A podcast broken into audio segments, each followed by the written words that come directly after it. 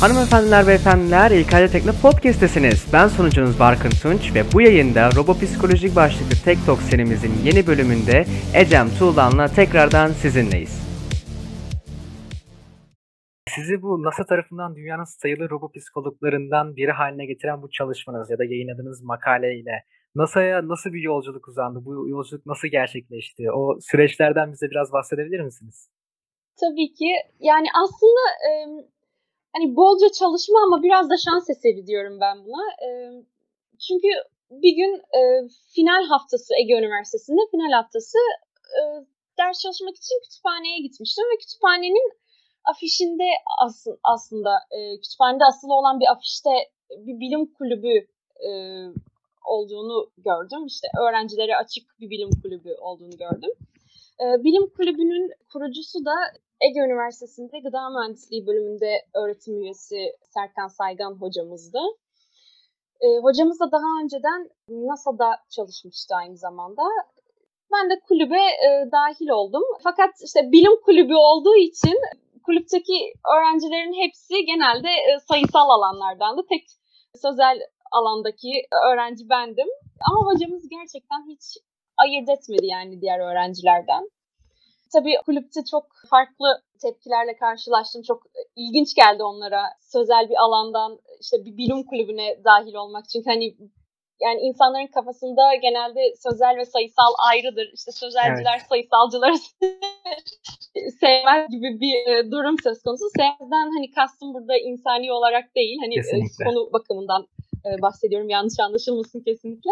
O kulüpte bilim kulübü, dahil olduğum bilim kulübünde bir etkinlik düzenlemeye karar verdik. Etkinlikte de düzenleyeceğimiz olan etkinliğe de hocamızın daha önce birlikte NASA'dayken birlikte çalıştığı Doktor Harvey Margasay'ı davet etme kararı almıştık. Fakat etkinlik sürecinde çok talihsiz bir durum yaşadık maalesef.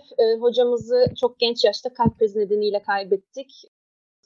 Kendisini rahmetle anıyoruz buradan. Bizler de aynı şekilde. Ama biz e, hocamızın anısına etkinliği devam ettirme kararı aldık. Etkinlik kapsamında da ben de daha önceden yazmış olduğum makaleyi e, kendisine fır- sunma fırsatı elde ettim.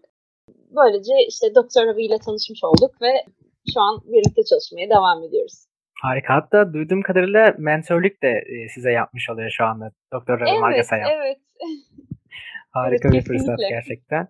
Ee, peki bu şimdi NASA tarafına attığınız zaman dünyanın sayılı robo psikologlardansınız. Şimdi bu sizin dışınızda diğer robo psikologlarla iletişime geçme fırsatınız oldu mu ya da olduysa onların çalışmaları ile sizinkiler arasında nasıl bir benzerlik de farklılıklar var?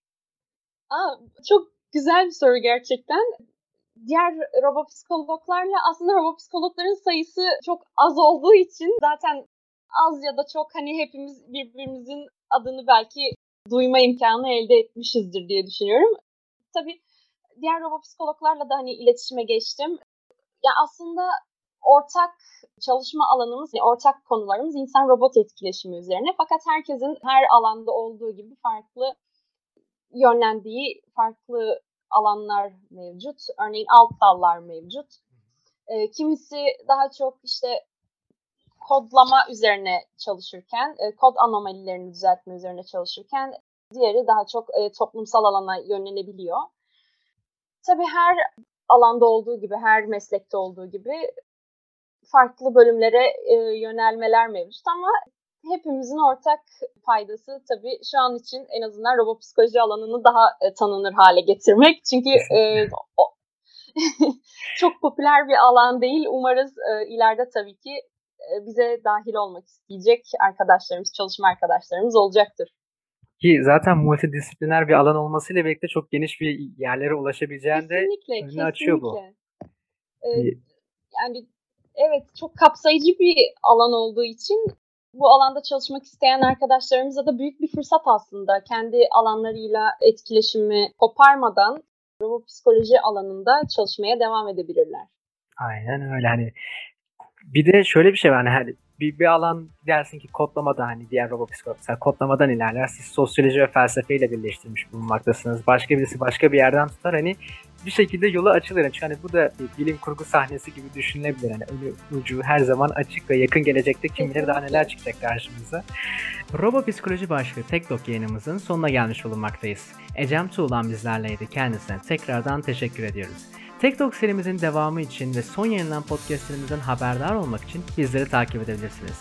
Ayrıca bundan sonraki podcastlerimize, dergimize, projelerimize ya da videolarımıza sponsor olmak için bize sosyal medya hesaplarımızdan veya mail adresimizden ulaşabilirsiniz. İletişim kanalları açıklamada mevcuttur. Teknolojiyle kalın, bizimle kalın.